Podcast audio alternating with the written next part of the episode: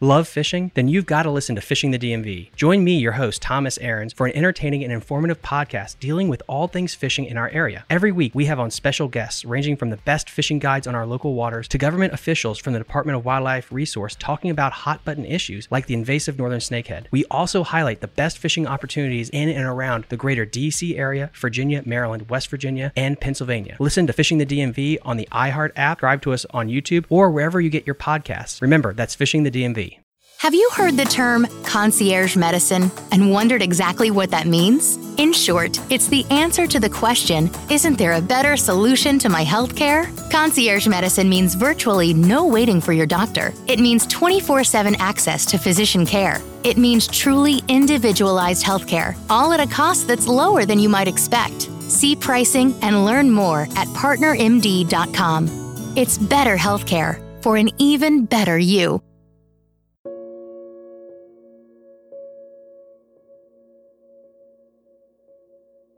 È una calda notte di agosto. Girando nello store di Steam tra le offerte, vedo a poco più di 20 euro un gioco che diversi anni fa, nel 2016, è stato bollato come un fallimento totale da parte della casa di sviluppo. Decido quindi di prenderne una copia, la installo, avvio il gioco e subito parte un caricamento di diversi secondi in cui vedo davanti ai miei occhi generarsi in modo procedurale una galassia. A caricamento completato prende i comandi del mio alter ego digitale. Non ha nome, non ricorda nulla e si ritrova da solo su un pianeta sconosciuto. Dopo pochi secondi non ho il tempo neanche di guardarmi intorno che un brusco messaggio di allerta mi dice che la nave con cui sono atterrato su quel pianeta è gravemente danneggiata. Il supporto vitale della mia tuta spaziale è al minimo e la forte radiazione presente su quel pianeta ha mandato in crisi i miei scudi.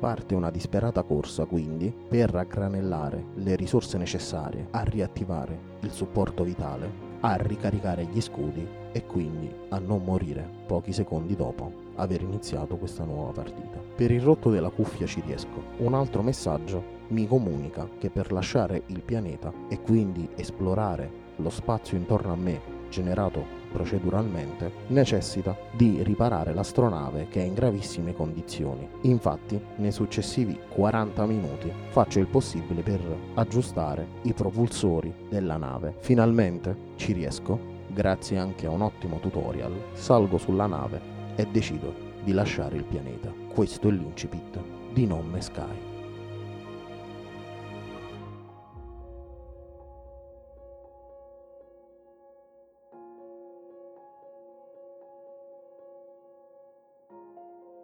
Salve a tutti ragazzi e bentornati in un altro episodio speciale di Glitch. Spero che il nuovo setup audio sia di vostro gradimento e che soprattutto apprezziate la maggiore qualità con cui è stato registrato questo audio. In ogni caso, attendo feedback in merito. La puntata speciale di oggi, come avete notato dall'incipit e come avete potuto leggere dal titolo, riguarda un gioco che è stato pesantemente criticato alla sua uscita e che ha richiesto tre anni di ulteriore sviluppo e di aggiornamenti gratuiti da parte della casa di sviluppo che lo ha programmato, ovvero la Hello Games, per rendere un titolo spesso sottovalutato, per quanto mi riguarda, un piccolo capolavoro. Innanzitutto, alcune brevi delucidazioni. Ho parlato più volte di gioco procedurale, il che significa che questo videogioco, ogni volta che tu decidi di affrontare una nuova partita, basandosi su alcuni paradigmi di programmazione, genera in maniera dinamica l'intera galassia e quindi gli oltre 18 trilioni di pianeti possibili esplorabili in maniera totalmente dinamica. Infatti ogni nuova partita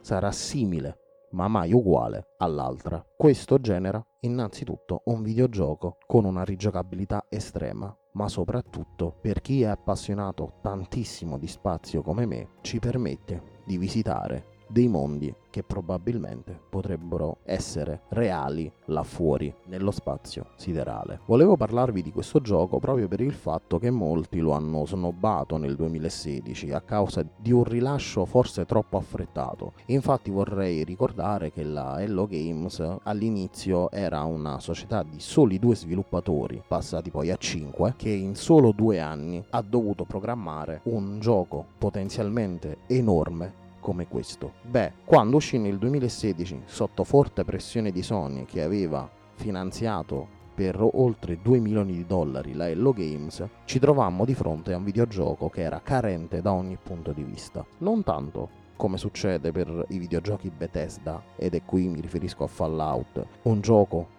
con dei bug, con delle problematiche. Per quanto fosse un gioco così estremo, così esteso, i bug erano forse l'ultimo dei problemi, in quanto non ce n'erano granché. Ma quello che deluse tantissimo i finanziatori della campagna Kickstarter, ma soprattutto chi acquistò la copia a oltre 60 euro, fu proprio la povertà di paesaggi, di forme di vita presenti all'interno dei pianeti che all'inizio sembravano un pochino tutti uguali. Ecco, fu lì che Non Me Sky iniziò ad avere le prime batoste recensioni negative, un Metacritic forse ingiustificato, recitava un 59 su 100, forse un giudizio un po' troppo severo rispetto a quello che è il gioco dopo tre anni di pesanti aggiornamenti. Infatti adesso il videogioco Non Me Sky per quanto mi riguarda, per chi adora lo spazio e un giorno vorrebbe navigarlo come fa il personaggio senza nome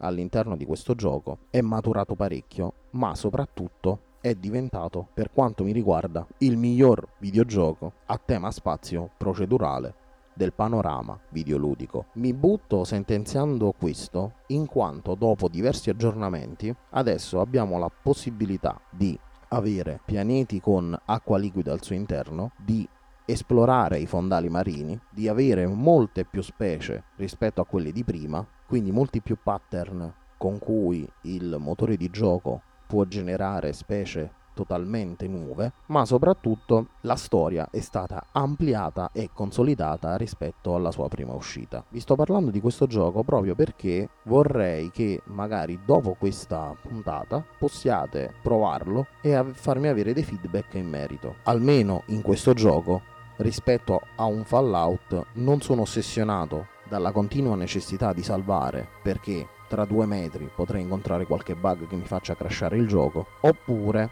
rimanere impantanato in qualche bug grafico. Mi scuso per la durata un po' corta di questa puntata, ma era più che altro per chiedervi di provare questo gioco se ne abbiate la possibilità o la voglia, oppure siate rimasti delusi da Fallout 4 e da Fallout 76, per quanto la storia e il background sia completamente diverso, e vogliate provare un gioco magari nuovo, fresco e simpatico con cui passare le ultime ore di vacanza che si hanno prima del rientro al lavoro oppure a scuola. Ed infine questa puntata era stata fatta soprattutto per farvi testare con mano oltre agli audio di prova che ho rilasciato all'interno del gruppo Tecnopills, il nuovo setup attualmente in beta perché oltre al microfono che state sentendo in azione adesso, a breve dovrei prendere un'asta e un filtro antipop per rendere migliore la registrazione. Mandatemi dei feedback un po' su tutto e non vedo l'ora di riceverli. Per oggi è tutto, ci sentiamo alla prossima puntata. PS,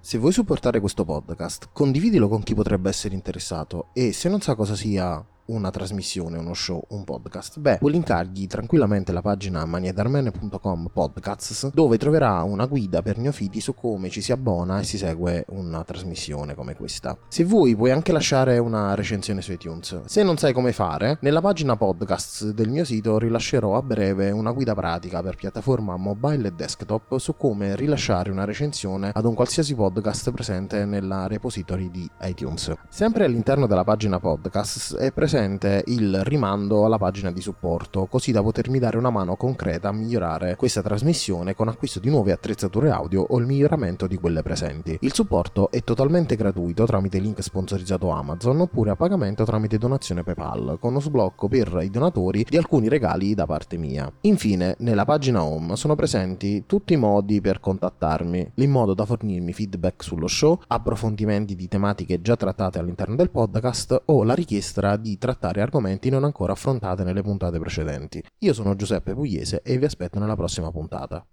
Avete ascoltato Glitch? Grazie. How do you make a radio ad for an 8K TV that conveys the feeling of 33 million pixels with over a billion shades of color hitting your eyeballs? This is the best we can do. Samsung Neo QLED 8K, unreasonably good.